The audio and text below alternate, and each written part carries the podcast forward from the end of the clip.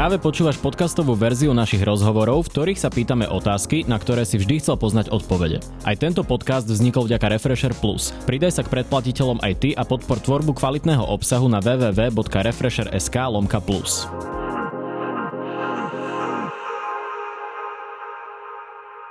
Vítajte vo Face to Face. Našim dnešným hostom je ministerka spravodlivosti Mária Koliková. Dobrý deň. Dobrý deň. Pani ministerka, vy ste dnes mali prvé stretnutie komisie zriadenej na to, aby prešetrila okolnosti smrti bývalého policajného prezidenta Milana Lučanského. Aké máte z toho zatiaľ pocity po prvom stretnutí? Je to taká neobvyklá komisia? Áno, e, táto komisia, tak ako som mu teraz zriadila, tak e, nepamätám si, že by v takomto rozsahu bola predtým niekedy zriadovaná. Je naozaj veľmi široká, čo sa týka rozsahu subjektov, ktoré som oslovila o nomináciu do tejto komisie ale aj s na to, eh, aké všetky ďalšie organizácie boli oslovené, aj na početnosť a aj s na to, že som eh, vlastne oslovila aj subjekty, ktoré sú zahraničia. Uh-huh. Uh, tej komisii sú aj predstaviteľe opozície, čo je asi pochopiteľné, ale predsa len ako sa pozeráte na to, že tam máte napríklad Mariana Kotlebu, ktorý je naozaj chronickým šíriteľom konšpiračných teórií. Nemyslíte si, že to pôjde tak trocha proti účelu tej komisie? No, môže uh, sa javiť trošku paradoxné, že ministerka spravodlivosti menuje za člena komisie Mariana Kotlebu, lebo vlastne na tom to je naozaj postavené. Ja mám oprávnenie zriadiť takúto komisiu, to znamená, že jednotliví členovia tejto komisie sú tam na základe môjho vlastného poverenia a rozhodnutia. Uh, ale myslím si, že s na všetko, čo sa teraz deje, aj ako je uh, zneužívané celé umrtie uh, obvineného generála Lučanského, tak si myslím, že je na mieste urobiť takúto veľkú komisiu a urobiť všetko preto, aby uh, tie dezinformácie informácie, ktoré sú, tak e, boli vyvrátené a, a ja si myslím, že záverom tejto komisie by mohla verejnosť e, či už široká alebo odborná uveriť. Vy ste z e, počiatku, keď ešte prišiel ten prvý incident s pánom Lučanským, ste odmietali vlastne zverejňovanie tých dokumentov, naďalej odmietate zverejňovať kamerové záznamy. Čakali ste takúto reakciu? Predsa len tá komisia prišla ex post, že či sa to nedalo možno lepšie alebo transparentnejšie komunikovať za tie ostatné tri týždne? Ja vôbec neodmietam nič, mm. nič sprístupniť, čo týka kamerových záznamov. Tak aj pre touto reláciou som opätovne hovorila s, s generálnym prokurátorom, že ak ich zverejním, tak môžem zmariť trestné konanie konanie. To nie je o tom, že ja by som nechcela niečo sprístupniť. Preto som aj zriadila túto komisiu takto široko, pretože im vlastne pod e, prísahou močanlivosti e, sa pokúsim zverejniť maximum z toho, čo môžem. Jednoducho široko nemôžem poskytnúť niektoré dokumenty, pretože uh, nemám k tomu právny základ, aby som to takto učinila a osobitne s ohľadom aj na prebiehajúce trestné konanie, tak musím zvážiť, ktoré z tých dokumentov vôbec môžem dať von. Ja aj tie dokumenty, ktoré budú dnes zverejnené, uh, potom, čo sú anonymizované, tak som ich uh, konzultovala aj s generálnym prokurátorom, že či ich zverejnením nemôžem stiažiť trestné konanie. A prečo si myslíte, že generálny prokurátor avizoval až nedávno to trestné stíhanie? Nemalo malo sa započať hneď ten deň, kedy uh, už bolo, bolo známe zranenie generála Lučanského, predsa ten časový odstup to nemôže aj sám o sebe tak trocha mariť? Ja si myslím, že tak ako bola vytvorená komisia, čo bola urobená generálnym prokurátorom, nakoniec on aj z závery tejto komisie zverejňoval na briefingu. Ja rovnako som ich zverejňovala, tak z, z nejakých podkladov, ktoré sme mali, informácií, ktoré sme mali, nakoniec samotný obhajca Lučanského sa vyjadril jasne, že samotné zranenie vzniklo neumyselne, bez cudzieho zavinenia, takže ja neviem, čo viac akože k tomu dodať. Ale bolo Myslím začaté si, že... trestné stíhanie. Čiže... Ako takto. Trestné stíhanie rozlišujeme. Trestné stíhanie znamená, že je stíhaná nejaká osoba. Začalo trestné konanie. Trestné konanie začalo, aby vlastne všetky úkony, ktoré boli urobené, tak v prípade, že dojde k podozreniu, že ho spáchala nejaká osoba, boli využité potom pre ten účel trestného konania. Takže áno, trestné konanie začalo preto, aby tie úkony, ktoré sú robené, mohli byť potom prípadne v rámci toho trestného ano, ale konania. Ja sa pýtam, použité. prečo bolo začaté až potom, kedy to mediálne vybuchlo a nie vtedy, keď už boli informácie o tom, že bol pán Lučanský ako keby svoje pomocne zranený. Že prečo sa to že hasí ex post? Ja si myslím, že to nejde o to, že niekto niečo hasí. Ako nastala mm. mimoriadná udalosť, to mimoriadná udalosť je, mimoria, je, eh, je umrtie eh, obvineného generála Lučanského, takže ja to vnímam z tohto pohľadu, z ohľadom o akú osobu ide, um, aj s ohľadom na celý presah, ktorý má proste do politiky, keďže sa jedná o osobu, ktorá súvisí aj so svojou činnosťou aj v rámci, uh, v rámci toho obdobia, kedy, bola, kedy vládla opozícia, takže teda súčasná opozícia, takže akože toto má výrazné presahy. Ja si myslím, všetci vnímame asi, čo sa deje. Uh, politické neuveriteľne zneužívaná celá kauza, takže s ohľadom na to ja si myslím, že aj právny štát, všetky orgány, ktoré sú, musia robiť všetko preto, aby vyvrátili dezinformácie, ktoré sú a nech sú akékoľvek pochybnosti, ktoré má, či už odborná alebo široká verejnosť, tak aj s ohľadom na to podľa mňa treba zvážiť, ktoré ešte ďalšie úkony treba spraviť. Takže si myslím, že je úplne iná situácia dnes a iná situácia tu bola pred dvoma týždňami. Uh-huh. Opozičný smer už pred pár minútami dal stanovisko, kde sú ako keby šokovaní tým, že vy naďalej e, automaticky príjmate, že to bola samovražda. Čo vy na to hovoríte? ja na základe tých informácií, ktoré mám, tak nemôžem uh, to stanovisko urobiť inak. Jednoducho tak, ako som povedala, ja som priebežne informovaná samozrejme o všetkých udalostiach, ktoré v, v zbore väzenskej ústičnej stráže uh, nastávajú, to znamená v ústavoch, uh, ktoré spravuje zbor a s ohľadom na informácie, ktoré mám, tak ako, uh-huh. ja, ako ja aj zdelujem, tak nemám v tomto mete žiadnu pochybnosť o tom, že to bola samovražda. Uh-huh. Uh, poďme si vysvetliť, respektíve chcel by som vás konfrontovať s viacerými tvrdeniami vdovy po Milanom Lúčanskom. Jedno, jedno z nich je aj vyjadrenie, že on by si bitku nepriznal keby sa to stalo. Na, na to, čo hovoríte vlastne, že zoberú sa vyjadrenia samotného pána Lučanského a môžu sa interpretovať tak, že mal strach napríklad, alebo ako úplne, sa... úplne na jednej strane, ja, ja, takto, ja by som nerada konfrontovala akékoľvek vyjadrenia, čo sa týka rodiny uh-huh. uh, obvineného generála Lučanského, pretože si myslím, že to je veľmi citlivé. Ja si myslím, že každý, ktorý stráti blízkeho, tak tie emócie sú proste úplne iné, aké, aké máme počas bežného života, takže nerada by som ich konfrontovala. K tomu, čo ale hovoríte, že či tu mohol mať nejakú motiváciu obvinený generál Lučanský niečo zatajovať, eh, tak eh, mne sa to javí aj ako advokátky, ktorá som zastupovala viacerých klientov v trestnom konaní, ako absolútne nepochopiteľné, pretože to, keby som mala akúkoľvek pochybnosť o tom, že by došlo k takémuto incidentu, tak eh, bezodkladne si myslím, že je na mieste o tom informovať aj príslušné orgány, aj činné v trestnom konaní, aj súd a je to jednoznačne by to, mal, by to slúžilo obhajobe toho klienta a aj tomu, že napríklad nemusí byť absolútne na mieste, aby bol teda vo väzbe, aj čoho, čoho sa tam dopúšťajú teda tie orgány, ktoré by si mali plniť svoje zákonné povinnosti, teda zneužívaniu uh, takýchto právomocí. Takže pre mňa je to absolútne nepochopiteľné uvažovať nad tým, že by takáto um, takýto incident, že by bol zamočovaný. A mhm. absolútne tomu nerozumiem, že ako to mám dať do nejakej logickej súvislosti, prečo by mu to malo byť na prospech. Ne, ne, a úplne, mi, úplne sa mi vymýka ten prospech. Nerozumiem. Uh-huh. Ďalšia vec, ktorú tvrdí rodina, je aj to, že mu napríklad mali posielať balík uh, s kresbou od rodiny alebo s televízorom a že sa to k nemu nedostalo za tri týždne. Toto televízor, ako... ja mám vedomosť o tom, že televízor mal v cele. Uh-huh. Čo sa týka samotného balíka, nemám vedomosť o tom, že by nejaký balík mu bol posielaný a nebol, nebol by mu doručený. Samozrejme s tým, že bol v kolúznej väzbe, tak s tým e, súvisia nejaké pravidlá aj prísnejšie ohľadom obvinených, ale e, ohľadom týchto informácií, tak ja mám opačné. Uh-huh. O, ďalšia otázka, ktorá sa nás týka, je ako keby celkovo diskusia o kolúznej väzbe a o tom, ako to dnes v ústavoch na výkon väzby vyzerá. Nemyslíte si, že je na čase, aby sa začala možno debata o tom, či sú všetky tieto opatrenia primerané, alebo aspoň, či by sa mali nastaviť jednoznačné pravidlá na to, ako funguje e, kolúzna väzba, ako preventívna a ako úteková. Pretože e, aj opozícia často hovorí, že je, e, na čo sa stiažuje napríklad pán Kaliňák najnovšie na tlačovej konferencii, že je to často nepredvídateľné. Niekedy sú povolené návštevy, niekedy nie sú povolené návštevy, niekedy sú povolené telefonáty a nie. Takže či nie je čas na to prehodnotiť to, ako u nás vyzerá väzba, aj s na to, že tam sú prísnejšie pravidlá ako pre právoplatne odsúdených?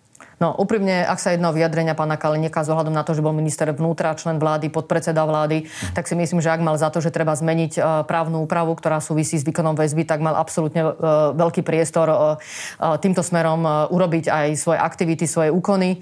Takže nerozumiem, prečo teraz kritizuje vlastne právnu úpravu, ktorá s tým súvisí. Na druhej strane treba povedať, že samotná väzba ako taká súvisí s rozhodnutím súdu. Je to veľký zásah do osobnej slobody.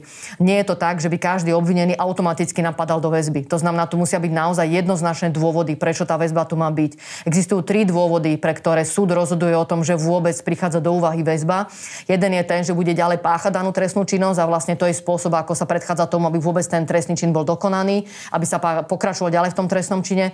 Ďalší je, že nám utečie, to znamená, aby vôbec vlastne mohlo to, to trestné konanie a, plynulo pokračovať ďalej, aby sa nevyhýbala daná osoba trestnému konaniu. Ak sú tu dôvody, dôkazy, že naozaj sa bude vyhýbať tomu trestnému konaniu útekom, tak na to je dôvod ju do väzby. A tá tretia je kolúzna, tá je v to, z tohto pohľadu najprísnejšia, pretože tá spočíva v dôvodoch, ktoré musia byť preukázané, že existujú v danom čase a to je, že bude ovplyvňovať trestné konania. To spôsobom, že bude ovplyvňovať svetkov, že bude ničiť dôkazy a podobne. To znamená, k tomuto musel mať súd nejaké dôkazy, keď o tom no, rozhodol ale, ale a na, na základe na to toho ten... tá osoba je v kolúznej väzbe. A keď ste potom v kolúznej väzbe, tak to znamená, že ten spôsob výkonu tej väzby musí naozaj prebiehať tak, že ten dôvod, pre ktorý ste v kolúznej väzbe, tak je naozaj naplnený. To znamená, že preto napríklad, e, ak sa rozhodnete ako obvinený mať nejakú návštevu, tak e, musí to prejsť aj schvalovaním cez orgán činný v trestnom no konaní, ak sa nejedná o že či nemajú prísť nejaké jasnejšie pravidlá, ktoré by uh, potom obvinení vedeli predvídať, ako dopadnú ich Tie pravidlá sú úplne žiadajú. jasné. Treba povedať, čo sa týka obvineného generála Lučanského, tak si požiadal o návštevu z rodiny, až keď bol hospitalizovaný v Trenčíne, a to na základe podnetu práve od príslušníkov zboru väzenskej ústičnej stráže, aby tak uh, porozmýšľal a učinil. On k tomu neurobil úkon. A aby sa s tým vôbec zaoberali organičné v trestnom konaní, či ten súhlas k tomu dajú alebo nedajú, tak musí byť urobená žiadosť. Tá žiadosť uh-huh. odišla až potom, čo bol hospitalizovaný v Trenčíne. Takže on bol 6. decembra vo väzbe, takže on až vlastne uh, po tom incidente, čo je bolo v druhej polovici decembra, vôbec dal žiadosť k tomu, aby uh, takú návštevu mal. Potom tá, tá, tá žiadosť išla smerom na organičné v trestnom konaní, aby posúdili, či k tomu dajú alebo nedajú súhlas. Tak treba povedať, že on k tomu neurobil úkon hej, uh-huh. včas, aby mal čo najskôr umožnenú takú návštevu. Ďalším argumentom je, že často tí obvinení v kolúznej väzbe sa s nimi nevykonávajú úkony a môže to slúžiť, e, písalo tomu, že sudca Peter Šamko na právnych listoch, že väzba sa niekedy môže používať na to, aby bol vyvíjaný nátlak na obvinených k tomu, aby sa priznali a že si tým prokuratúra chce vyrábať dôkazy a že či náhodou e, tým pádom tam nie sú držaní zbytočne, keď e, často argumentujú ich obhajcovia, že sa nevykonávajú úkony. No, ak sa takéto niečo deje, tak je to v rukách aj samotného sudca, aby povedal, že v tom prípade tá, tá väzba neplní svoj účel a môže rozhodnúť o tom, že tá väzba ukončí. Akože na to tam aj je ten dohľad aj zo strany súdu, ktorý môže samozrejme sám, o, sám ukončiť danú väzbu. Takže toto je v rukách súdcu. Ak e, je tu takáto pochybnosť v danom konaní, ja si myslím, že je to absolútny priestor pre obhajcu, aby to využil a žiadalo prepustenie danej osoby z väzby. No, tak oni o to žiadajú pravidelne, len tam argumentujú tým, že na sudcov má byť vytváraný akýsi mediálny tlak, podľa ktorého sa sa boja potom rozhodnúť eh, v prospech tých obvinených v akejkoľvek veci. Viete, keď sme takto eh, pristupovali vlastne k všetkým orgánom v trestnom konaní, tak potom sa tu všetci boja a teraz všetkých zatvárajú alebo všetkých nezatvárajú. Viete, ako tu sa treba pozerať na to, ak niekto zneužíva svoju právomoc, tak uh, treba k tomu dať podnet, aby sa to prešetrilo. Bavíme sa o konkrétnych veciach. Ako takto široko sa dá rozprávať o všetkých inštitútoch, uh-huh. ktoré sú zásadov, zásahov do slobody. No ja rozprávam tým, široko, lebo moja otázka áno, je, či lebo... není priestor na nejakú diskusiu o tom, že sa pozrieť na tú legislatívu bližšie, ja či nie sú moc nastavené ja som moc vágne ja to, tie podmienky väzby? Uh, nemyslím si, že sú vágne postavené podmienky väzby. No, nemám o tom žiadnu informáciu, že by ten, uh, uh, tá právna úprava, ktorá by súvisela s tým, že kedy môže byť osoba vo väzbe, že by toto bolo vágne postavené, lebo samotná právna úprava, ktorú máme, tak ona reflektuje aj judikátor Európskeho súdu pre ľudské práva, takže tam by som nepovedala, že je nejaký priestor. Môžeme sa rozprávať samozrejme o tom, ako prebieha výkon väzby v jednotlivých ústavoch. Ako rozprávame sa o tom, ja som pripravená sa o tom rozprávať aj ako by som povedala v istej smiere viac humánne pristupovať vôbec výkonu väzby a výkone trestu slobody. Treba ale povedať súčasne, že súvisí to, to samozrejme aj s prostriedkami, aj s finančnými, ktoré má, ktoré má samotný zbor, ktoré má aj ministerstvo spravodlivosti k tomu, aby tie podmienky vytvorilo lepšie. Uh-huh. Napríklad teraz sa rozprávame na to, ako to robiť krajšie. Ja si pamätám tie debaty, keď vlastne pýtame prostriedky pre zbor väzenskej ústrednej stráže aj pre ústavy, že jednoducho na zbor netreba toľko peňazí, že tí ľudia proste spáchali trestné činy alebo sú obvinení. To znamená, že je veľký problém vôbec získať finančné prostriedky na to, aby sme vôbec vôbec zvyšili, keď to tak mám povedať, strávne dávky, ako pre odsudených, pre obvinených. Takže ja, ja som pripravená, ja samozrejme k tomu mám pripravené aj podnety. Uh, nakoniec je to súčasťou aj nášho programu, aj v rámci programu vyhlásenia vlády, že máme záujem sa pozrieť uh, na tie podmienky, ktoré súvisia s výkonom väzby, výkonu trestu, aby sme ich urobili humánnejšie. Ja som tomu absolútne otvorená. Podľa mňa to súvisia aj s prehodnotením vôbec samotných trestov. Tomuto ja som absolútne otvorený človek. Ale keď sa rozprávame o tom, že ako postaviť kolúznu väzbu, tak treba sa na to postaviť tak, že nesmie stratiť stratiť svoj účel. To znamená, že nemôžeme zase povedať, že kolúzna väzba je prísna a je to veľký zásah, tak ju vôbec neudelujme. Ona tá kolúzna väzba, keď sa udelí, tak má zmysel, aby jednoducho nedošlo k ovplyvňovaniu. prichádzajú vyjadrenia od rodiny, že niekomu neprišiel balík od céry. Hej, nerozprávame sa o tom, že je zakázaná, zakázaná návšteva advokáta alebo niečo na ten štýl. Ako tam žiadna uh, s obhajcom sa môžete stávať hoci nie, pardon, uh, návšteva hociaka, ale tu sa rozprávame o tom, že rodina ich uh, obvinuje ešte raz, z toho... Ešte raz, ešte raz. Žiadosť si podal, až keď bol hospitalizovaný v Trenčine na základe aj podnetu zo zboru. Takže on mal priestor uh, od uh-huh. 6. decembra, pokiaľ viem, bol zatý do väzby, až v druhej polovici decembra si o to vôbec požiadal. A to znamená, hej? že jeho rodina klame? Ako ešte raz nerozumiem. Že potom to znamená, že jeho rodina vo svojich vyjadreniach... Ja nechcem konfrontovať rodinu pána Lučanského. Ja rozprávam o tom, čo viem zo záznamov. Že žiadosť bola podaná až, na, až po tom, čo bol hospitalizovaný v Trenčine, to je druhá polovica decembra. Uh-huh. O, ďalšia ich výtka je, že sa nedostali o, ku zdravotnej dokumentácii aj to v súvislosti s tým, že medzi tým už ako keby unikla do médií, o, že či to je podľa vás správne a či práve toto neprispieva ku tvorbe konšpiračných teórií. Uh, neviem, akým spôsobom unikla zdravotná dokumentácia do médií. Je to vlastne aj porušenie práva. Fakticky je to neoprávne nakladanie s údajmi. Fakticky sa môžeme baviť aj o tom, že je páchaný trestný čin. Uh, na, čo sa týka zdravotných údajov, neviem o tom, že bola podaná žiadosť zo strany rodiny smerom k zdravotnej dokumentácii. My sme aj dnes z Ministerstva spravodlivosti komunikovali s rodinou uh, o takéto požiadavke, takže ja o tom, že, že má záujem rodina pána Lučanského k takéto zdravotnej dokumentácii, takto naozaj otvorenia a konkrétne som sa dopočula dnes a riešim uh-huh. to. Zaoberám sa tým. Uh-huh. Ďalšie, keď už sme pri, tým, pri tej zdravotnej dokumentácii, tak minister Naď dal také vyjadrenie, kedy chcel hla- vyhlasovať aj nejakú odmenu za to, kto mu doručí toho človeka, čo to líkol v úvodzovkách povedané. Sú šťastné vyjadrenia zo strany ministra obrany a nehovoriac o tom, že on sa aj zapájal do diskusie v tej novej facebookovej skupine. Ne- neznie takéto vyjadrenie ako Ficov milión na stole? Ja by som to povedala inak. Ja naozaj nemám právo teraz púšťať zdravotnú dokumentáciu. Ja uh-huh. na to nemám jednoducho právo. To znamená, že ak dostanem otázku, či zdravotná dokumentácia táto alebo onaká je práva, tak to je ako keby som robila to isté. Uh-huh. To znamená, že ja kým ten mandát nemám, tak jednoducho nemám ten priestor ísť ďalej. Proste uh-huh. tak to je. Uh-huh. A mám záujem, aj na základe toho komunikujem aj s rodinou uh, zomrelého generála Lučanského, aby som tento súhlas získala. Ak ho budem mať, môžem o tom informovať. Keď ho nebudem mať, tak proste o tom informovať nemôžem. Uh-huh. Pri tom zdravotnom stave ešte tam posledná vec, ktorú spomeniem, pani Lučanská povedala, že ona keď ho bola navštíviť, tak nemal žiadne stopy poranenia na krku. To si ako vysvetľujete? Ja som tam nebola, ja som v tú noc tam neprišla, neviem presne, čo videla uh, uh, pani Lužanská. Ťažko sa mi je naozaj veľmi k tomu vyjadrovať. Uh, nejakým dôvodom, tak ako som povedala, nemám žiadny dôvod k tomu, aby som spochybňovala k tomu, že v tomto momente, že došlo k samovražde.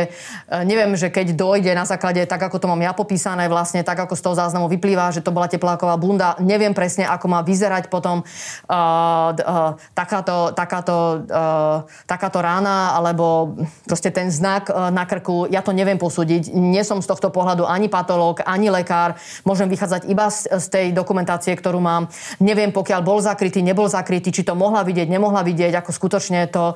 Uh, a si myslím osobne, že to musela byť veľmi ťažká situácia pre, uh, pre pani Lučansku. My sme jej ten priestor umožnili, chceli sme, aby tu ten priestor mala. Ja som sa usilovala o to a dôsledne, aby čo najskôr bola informovaná o danej moriadnej udalosti, aby to bolo skôr, ako sa to dozvedeli médiá a rovnako ako uh, som bola rada, že bol poskytnutý priestor zo strany zboru, aby mohla prísť vlastne do nalej nemocnice uh, a toto ďalej by som rada naozaj nekomentovala. Uh-huh.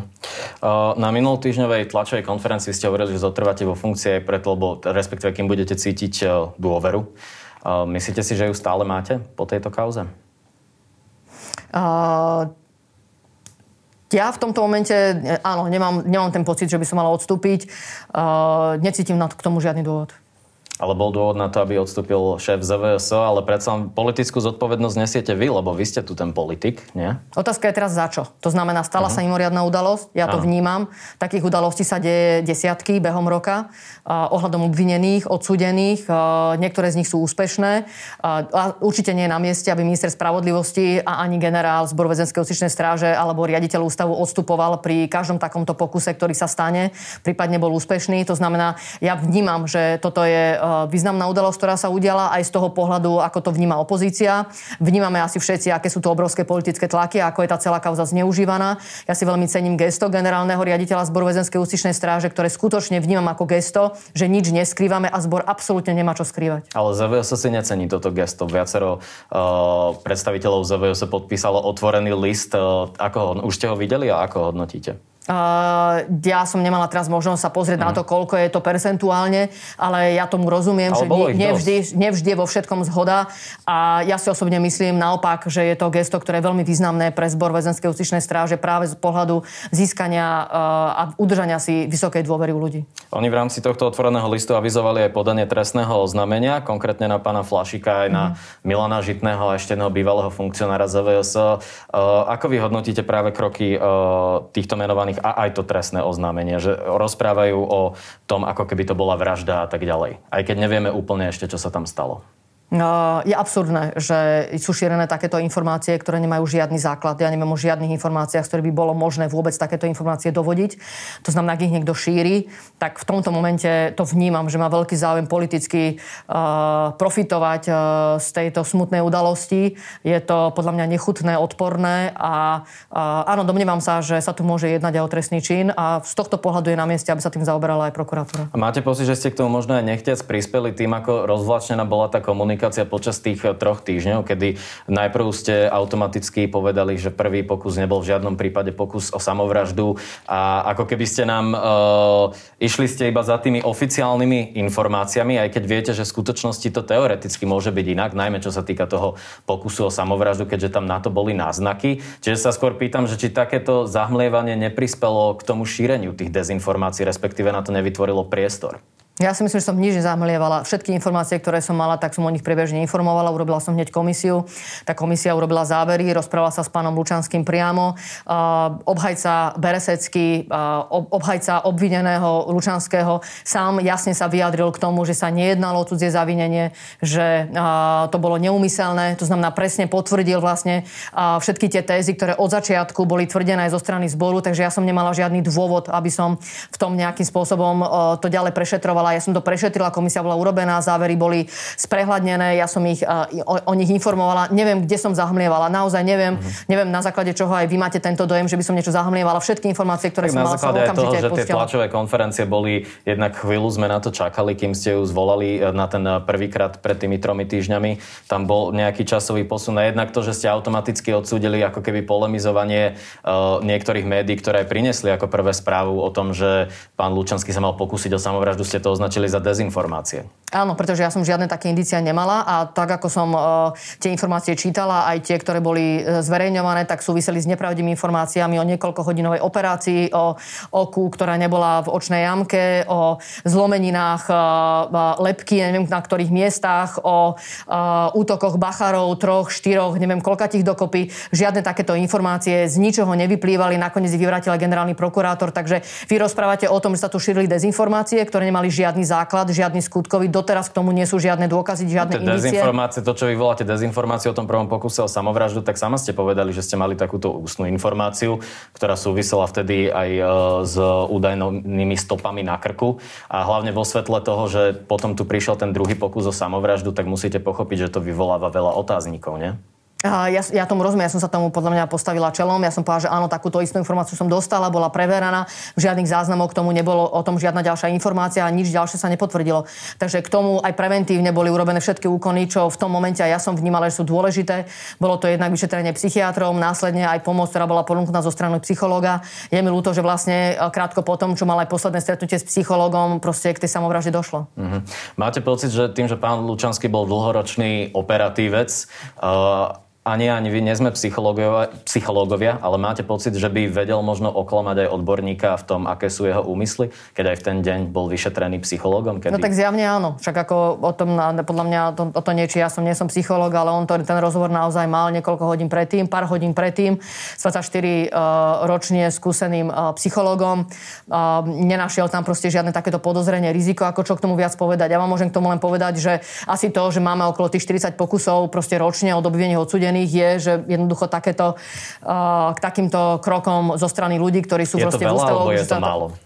Uh, Teď ja som neviem povedať štatistiku, ktorú by som porovnala s ostatnými krajinami. Možno aj na mieste si ju urobiť. Nemám tomu teraz sa takto vyjadriť. Nemám vedomosť o tom, že by sme v tom nejak ako uh, vystupovali z radu, ale áno, keď mi takú otázku kladiete, tak je na mieste sa asi na ňu pozrieť. Ale uh, nemám v tomto momente ako dôvod o tom pochybovať, že by tie opatrenia, ktoré sa v tomto smere robia, že by neboli dostatočné. Ale ja si myslím, že preto som aj zriadila tú komisiu, že ak niečo sa dá urobiť aj do budúcna viac, nech sa spraví. Takže ja to vnímam, že tá komisia nie je dobrá len preto, aby potvrdila vlastne tie tézy, ktoré ja si osobne myslím, že uh, neviem si predstaviť, že prišla k iným záverom, ale dostane všetky informácie. Uh, jednak, že to prvé poranenie naozaj bolo uh, neumyselné, bez cudzieho zavinenia a následne uh, tento pokus uh, proste o samovraždu naozaj bol pokusom o samovraždu, ktorý bohužiaľ bol úspešný. Ale e, to, čo vnímam ako dôležité, je, že áno, môže vyvstať z tej komisie aj nejaké podnety do budúcna, ktorú môžu zlepšiť čokoľvek, ktoré, čo súvisí s väzbou. Ja som tomu otvorená. Uh-huh. Prejdeme k iným témam. Momentálne sme uprostred asi najhoršej časti pandémie COVID-19. Dnes sme mali rekordný počet e, viac ako 200 e, úmrtí. E, ako vidíte tie súčasné opatrenia, čo si, čo si od nich slubujete? Myslíte si, že vláda Igora Matoviča má dnes takú dôveru, aby občania konečne rešpektovali tie nové opatrenia? Viete, podľa mňa, ja to vidím tak, že ľudia sú určite už, vzhľadom na to, že tá pandémia trvá od jary, od marca, mm-hmm. tak je uh, zložité, ako v tom asi myslím, že to je v každej rodine. Uh, uh, prísne všetko rešpektovať a robíme preto všetko aj zo strany vlády. Si myslím, aby sme ľuďom vysvetlili, prečo je to dôležité, aby sme v tom skúsili zotrvať a byli v tom, boli v tom ešte prísnejší. S tým súviseli vlastne nakoniec aj opatrenia, ktoré sa robili pre, krátko pred koncom roka. Čo podľa mňa nielen s ohľadom na to, že tie opatrenia sú prísnejšie, ale už to, že ich vláda naozaj urobila a urobila ich krátko ešte pred koncom roka s tým, že mm, samozrejme, že to bola... sa zhodujú, že to je 5 minút po 12. Ja vám rozumiem, čo, čo hovoríte. Ja som rada, že ich vláda prijala. Uh-huh. A nebolo to neskoro?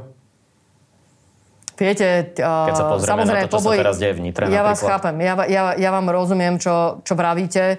Um, určite by bolo lepšie, keď boli skôr. Proste mm. som rada, že sú teraz takto a je dôležité, aby ľudia boli prísni a napriek tomu, že začína očkovanie, tak nejakým spôsobom, nejakým, no, by som povedala, že to nezľahčovali, pretože nakoniec to očkovanie, ten účinok má až po tej druhej vakcíne a až niekoľko týždňov po nej. Takže to, že uh, sú prví očkovaní, ešte vôbec neznamená, že by vlastne tým mal byť nejaký začiatok skončeného boja. Je to nádej. By som povedala, že sa to zlepší, ale v tomto momente treba byť veľmi prísny. Uh-huh. Vy ste boli tiež na očkovaní. Ako sa cítite? Ja som nemala v zásade žiadne príznaky nejakých komplikácií po tom očkovaní, takže cítim sa tak, ako keby som nebola očkovaná, keď tomu takto povedať. Áno. Ešte jedna vec sa udiala pred Vianocami, ktorá už ale trvá dlho a to je spor medzi Igorom Matovičom a Richardom Sulikom. Premiér vyzval ministra hospodárstva na to, aby do Vianoc podal demisiu. Nestalo sa tak. Vy ako vnímate túto koaličnú krízu? Lebo práve aj tá môže prispievať k tomu, že občania, keď vidia vrcholových predstaviteľov štátu sa hádať e, v rádiu, že možno tá vláda nemá takú autoritu, ako by ste si želali. Ja vám rozumiem, čo vravíte. Určite sa v tomto absolútne zhodneme, že je dôležité, aby bola vláda súdržná. Ja som presvedčená, že vláda takto zotrvá a že to spolu zvládneme. Vy stojíte kde na strane v tom koaličnom spore? Spoločnej vlády pokračovať ďalej. Aha. Či myslíte si, že Richard Sulik by mal zotrvať vo vláde aj spolu s SAS? Ja si myslím, že je dôležité, aby sme takto pokračovali ako celá vláda ďalej. Uh-huh. Rozumiem. Uh, Jedna z tém, ktorú, e, ktorá zaujíma aj mladých ľudí, čo je prevažná väčšina našich e, divákov a ktorú aj vy ste komunikovali počas minulého roku, keďže máte v gestii trestný zákon, je e, prípadná dekriminalizácia marihuany, ale aspoň úprava týchto trestov. Pohlo sa to niekam od minulého roka? Vy ste vtedy spomínali, že by ste sa na to mohli pozrieť v roku 2021. Ja ešte keď sme robili aj, sme navrhovali právnu úpravu pre zákon o zaistení majetku, tak jeho súčasťou bol aj návrh na zmenu trestného zákona, ktorú podával poslanec Juraj Šeliga. Nakoniec tento návrh bol stiahnutý. Znamenalo to vlastne prísnejšie rozlišovať tých, čo sú díleri od tých, čo sú užívateľia. Takže by som povedala, že to bola taká jednoduchšia zmena, ktorá podľa mňa by bola lepšia čo sa týka právnej úpravy aj rozlišovania toho dopadu trestného užívateľov marihuany a myslím si, že je na mieste ako týmto smerom ísť. Myslíte a... si, že sa dočkame takej aspoň nejakej predvydateľnosti, lebo zákon by mal byť aj predvydateľný pre možných páchateľov v Českej republike. Napríklad existuje tabulka, podľa ktorej sa rozlišujú konzumenti a prípadní mm. díleri. U nás je to práve v tom, že človek, eh, keď ho niekedy chytia s polgrammi, tak sa začne trestné stíhanie v nejakom kraji a niekde to neznamená nič. Ja rozumiem, čo hovoríte. Ehm, my máme pripravenú takúto, takúto zmenu právnej úpravy. Potrebujem o tom rozprávať s koaličnými partnermi. Na to musí byť zhoda. Uh-huh. A bavíme sa teraz iba o marihuane alebo aj iných drogách? Celkovo je dôležité rozlišiť užívateľov a dílerov. Uh-huh. Ďalšou vecou, ktorá e, je tiež z tém, ku ktorým ste sa aj vyjadrovali, vy ste, ja vás vnímam ako tak skôr liberálne zmyšľajúcu političku a takouto témou sú aj registrované partnerstva. Keď som tu mal Richarda Sulika, e, tak e, on povedal, že vidí veľmi nízku šancu na presadení v tejto súčasnej koalícii. Vy to ako vidíte? No tak ja si myslím, že je zrejme z ohľadom na to, ako má koncipované program vyhlásenie vlády, ako v tejto téme je alebo nie je zhoda. Takže máme tu zhodu, čo sa týka majetkového spoločenstva, ľudí, ktorí sú v jednej domácnosti a tým smerom chceme urobiť aj právnu úpravu. Uh-huh. No ale to, že to v programovom vyhlásení vlády neznamená nutne, že sa to presadí, to není vec napísaná v kameni, čiže myslíte si, že nájdete teda dostatočnú vôľu v koalícii, aby aspoň... Treba nejak... povedať, že v programovom vyhlásení nie je e, registrované partnerstvo, ano. ale uh, je tu, uh, by som povedala, odstrániť diskriminácie, ktoré súvisí s majetkovým spoločenstvom takýchto ľudí a ja si myslím, že týmto smerom by sme mohli dosiahnuť zhodu. Uh-huh. Snad zo všetkých prieskumov preferencií vyplýva posledného pol roka snať, že by sa za ľudí nedostalo do parlamentu. Myslíte si, že aj po týchto posledných udalostiach postihne vašu stranu osud všetkých tých najmenších koaličných strán, či už to bolo ANO Palaruska, či už to bol Most Hit. Ako to vy vidíte? A čo sa s tým dá robiť? Podľa mňa nás to nepostihne a myslím si, že máme k tomu riešenia. A to sú aké napríklad?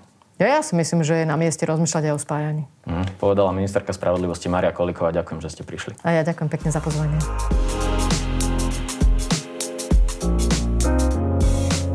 Počúval si podcastovú verziu Refresher rozhovorov. Nezabudni sa prihlásiť na odber tohto podcastu na Spotify alebo v apkách Apple a Google Podcasty. A samozrejme všetky rozhovory nájdeš na našom webe Refresher.sk.